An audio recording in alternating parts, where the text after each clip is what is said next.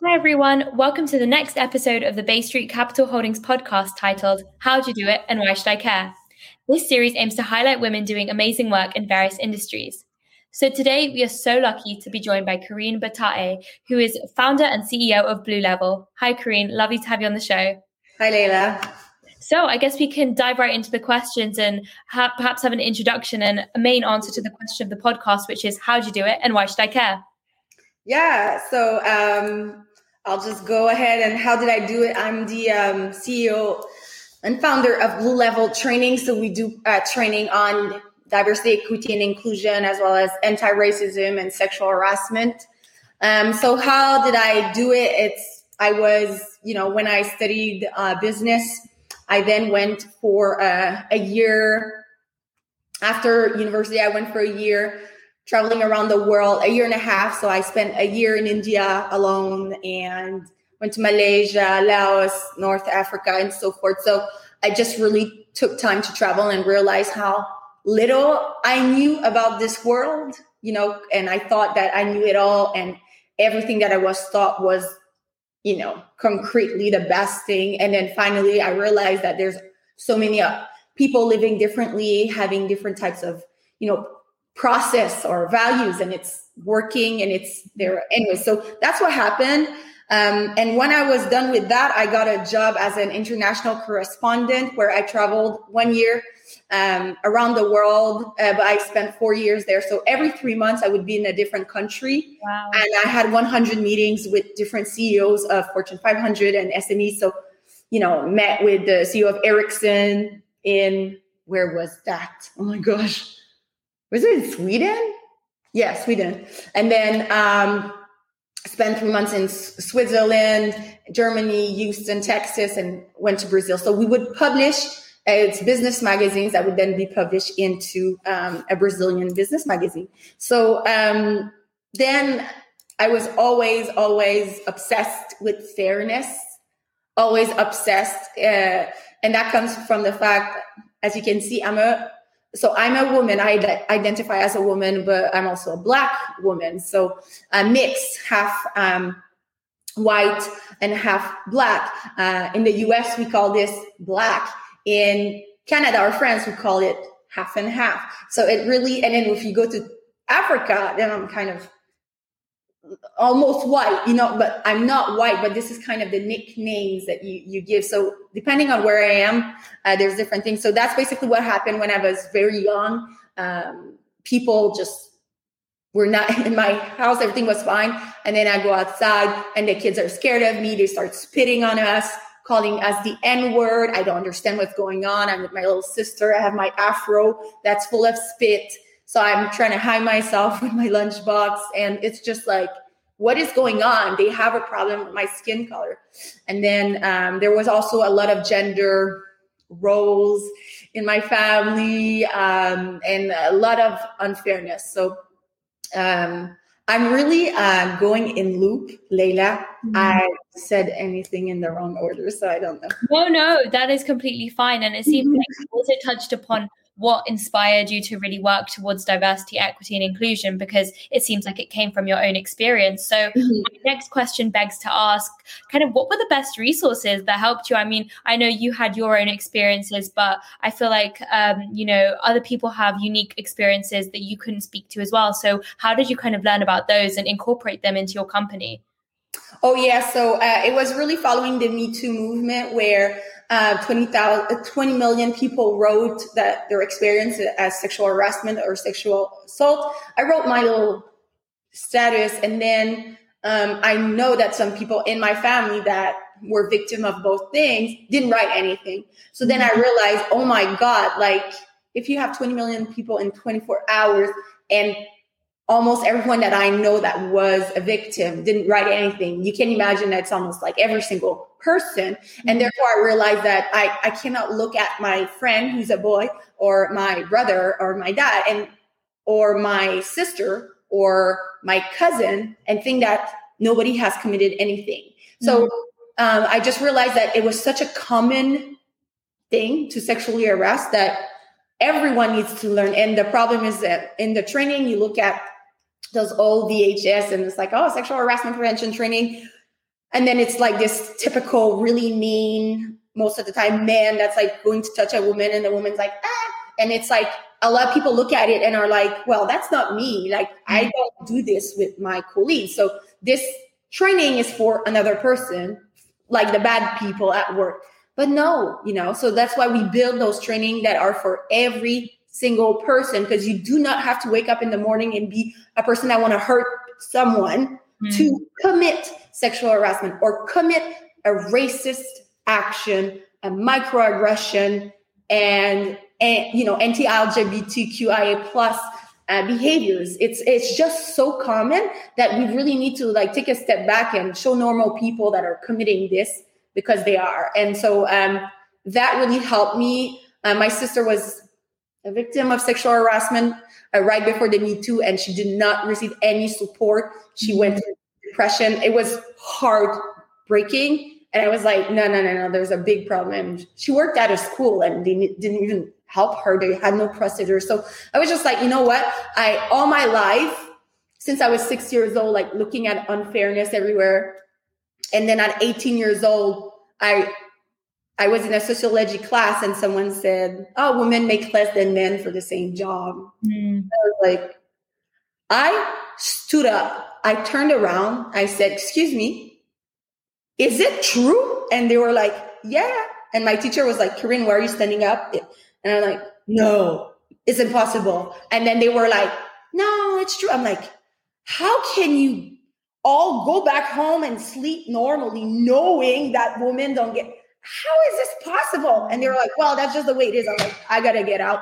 I have to take a walk. So I went for a walk and then I just kind of said, when I'm done my professional career, I'm gonna dedicate it to fairness and making sure everyone gets treated the same and equity. And so after uh, what happened is like after working around the world, having my sister a victim of sexual harassment, I was just, you know what? I'm just going to start doing this now. I don't have time to wait and build an NGO that then I have to wait for uh, whatever support. And I let's go in the market, have competition, which will push me to continue to innovate and provide the best of the best and the most accessible for every person around the world. Any language you talk, you your language is. I want this to access to be accessible for you, so you can have a better life and can thrive at work, at home, and in your community. Amazing. And following on from that, you kind of joined the industry, you know, already knowing what to expect. But I'm curious, were there any lessons that you wish you would have known before working in the field of diversity, equity, and inclusion? Yeah, I mean, um, I actually studied uh, DEI at Cornell, um, kind of uh, at the beginning of starting my company, which is like three years and a half old. So we have uh, in 2019 to 20, I studied that. I went to a lot of event in DEI. Mm. Uh, and it just wasn't, uh, I, there's so much stuff that I would like to learn, but I think it's more as an entrepreneur. I feel that coming with the this fresh new generation, new eye, making it super authentic and that it relates with everyone is really something that I felt really came from my my my goal to make it accessible that everyone can recognize themselves in committing some of those things so for me that was okay it's just like about taking risk it's just about like going for it as an entrepreneur that i was kind of stalled for a year and a half and then i had an investment afterwards and then i was like sitting on it and i was like if I do this, oh, I might fail. No, if I do this, oh, I might fail. No. So it was really a win or lose mentality. Uh, but eventually I got it just, and now I'm nice. a risk taker and my team is really has to be patient with me. so. No, no, that's great, your journey. And um, obviously, becoming an entrepreneur is full of risks. And I'm sure, like, you might have experienced a few failures, some here and there throughout your career. But what would you say was your biggest failure and what did you learn from it? Oh, yeah. So, my biggest failure was my biggest success. And uh, that was because uh, you know, we started with our sexual harassment training, and we have our DEI training and e-learning, right? And um, we didn't produce the e-learning version of the DEI training yet, and then COVID hit, and then I was in the United States. My mother was in a residency. I'm a legal guardian. I take care of my caregiver, take care of my mom. And so she was in a residency. And in Quebec, Canada, we heard like there was like residencies that 90% of the people died from COVID 19. Mm. It was like literally horrible. And so by being in the US, not being able to travel, I was like, my sister's a biologist. I know people that are epidemiologists. I'm going to build I, I have an e-learning platform. I'm going to mm-hmm. build this training on COVID-19 awareness. I have people from Cirque du Soleil in occupational, uh, occupational wow. health and safety. So I'm going to build this. And so I'm going to donate it to those residencies because like people cannot die. And that's my way of saving my mother. Yeah. Okay. That's how I think. And so it just kind of happened. But by doing that, I was like, okay, I'm going to sell this to Fortune 500 companies, like big companies. So I spent three fourths of all my investment that I had. But at the same time, I built all the infrastructure so that we can serve large organization, built it with vendors. And then I arrived to sell it. We have one or two very nice organizations that decided to buy it. They love it. They're still using it. But yeah. it was, I lost so much money. So then mm-hmm. when the murder of George Floyd happened, and then, you know, I was able to then um, take my e-learning DEI training and put it in a way where it's using the whole infrastructure that I had built for that COVID 19 awareness training that financially failed, but was the way for us to now work with a huge organization, household names. We're just really, really happy. We we work with hospitals. We train thirty thousand, you know, surgeons and um, nurses on anti-racism and mm-hmm. diversity and inclusion, and that can literally save lives, right? Because sometimes you don't realize you spend less time caring about a patient because let's say there's a language barrier or or, or whatnot, and we really, really. Uh, hope to be there and really helping people learn how we can actually just all live better and help each other. So definitely. And following on from that, what would be one piece of advice that you would give somebody who's wanting to be an entrepreneur? Um, I would say, uh, oh yeah, so you have to dedicate your life to it. You can't just like, oh, that's a good. I'll give an example. Oh yeah, there's this technology for uh, sunglasses. It looks really great. I want to be an I want to create it. I might make money. So the people that I know were there to make money were mm-hmm. not. I don't. The ones I met were not successful. They want to yeah. make money when you know they're sleeping or they're traveling, and it gen- generates money. To me, I don't see uh, longevity or sustainability. Like if you go in, go in with something that you care so much about. In my case, you know, they say that people are trying to fix their childhood all their lives. Well, yeah. that's what I'm doing with Blue Level. I'm not going anywhere. I'm obsessed. So. Mm. No, definitely, that's great advice. And um, um, also, kind of, I feel like a lot of people do know about the entrepreneurship industry, but there's still a lot of myths surrounding it because it's quite a new and coming area. But what would you say is one common myth about the field that you would like to debunk? Yeah, there's so many DEI. Yeah. Um, the fact that you already are working with a diversity and inclusion company, training company, or you already have a DI training, well, that's that is the myth that this is okay for today is completely wrong because the awareness, the knowledge, everyone just stepped up. Everything that was used in 2020 cannot be used today. It has to be completely revamped. We can go deeper in intersectionality and allyship and really digging into privilege because that's where people are at. And so just don't use the what you use, you know, and uh, be careful when people are, you know, they put a black um, facilitator and they say, here's, you know, it's BIPOC.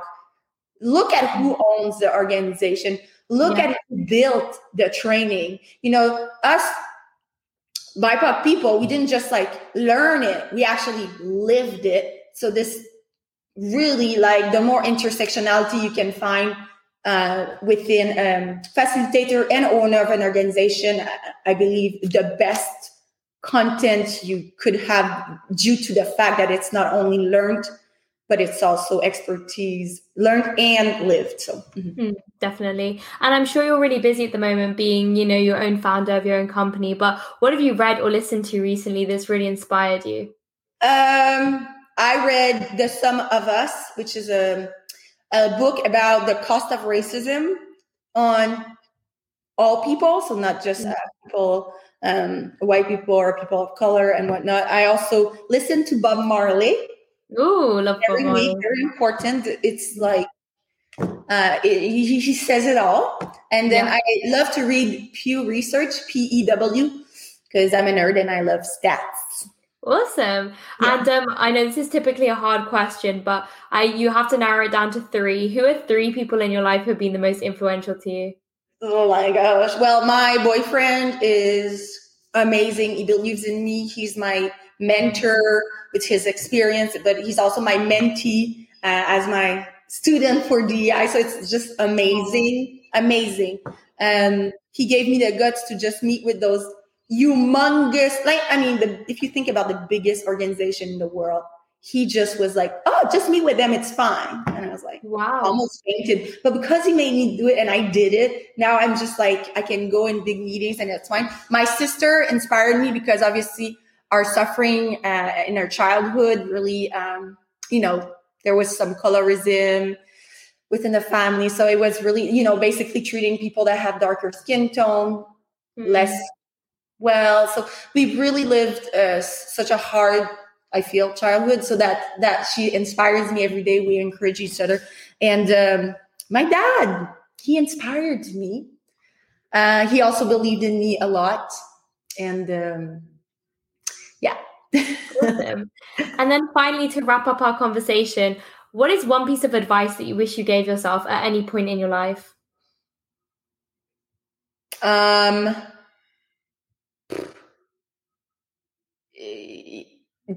you know, I, I thought that I was not as good as good as people because I was not as organized or well when I compare myself or I didn't have a straight trajectory and mm-hmm. I went for a year and a half traveling and people were like well you won't be marketable anymore and I was like because I stayed one year and then I was going to stay a half a year more backpacking mm. and he told me like oh you won't be marketable anymore and I was like but I need to stay half a year more I need mm. to do more. And so when I came back, people were like, oh, working at McKinsey and all that. And I was like so scared. But I got my job uh, as an international correspondent. So this traveling actually made me marketable to then meet uh, CEOs internationally and write in a business magazine, uh, Brazilian business magazines. And so, and also like me being a founder, like I surround myself with really, really um, top talent, people that have the skills that the excel in areas where I don't necessarily excel, and just being like, you know, I'm grateful for everyone at my company. They're just just amazing people. So amazing. yeah, yeah. Uh, so basically, everything will work out in the end. Yeah, it's okay if you are the way you are. Yes, yeah. just go for it. And again, the biggest mistakes has been the source of my biggest success so it's like, is there really a mistake that you can make? Uh-uh. So that's no. just failure out of your vocabulary. Exactly. Mm-hmm. Well, once again, thank you so much for taking the time to speak with me today, Karine. It was wonderful to have this conversation to learn more about you. Thank you so much, Layla. It was really, uh, thank you for having me and lovely meeting you. Yes, lovely to meet you too. All right, then. Bye-bye. Bye.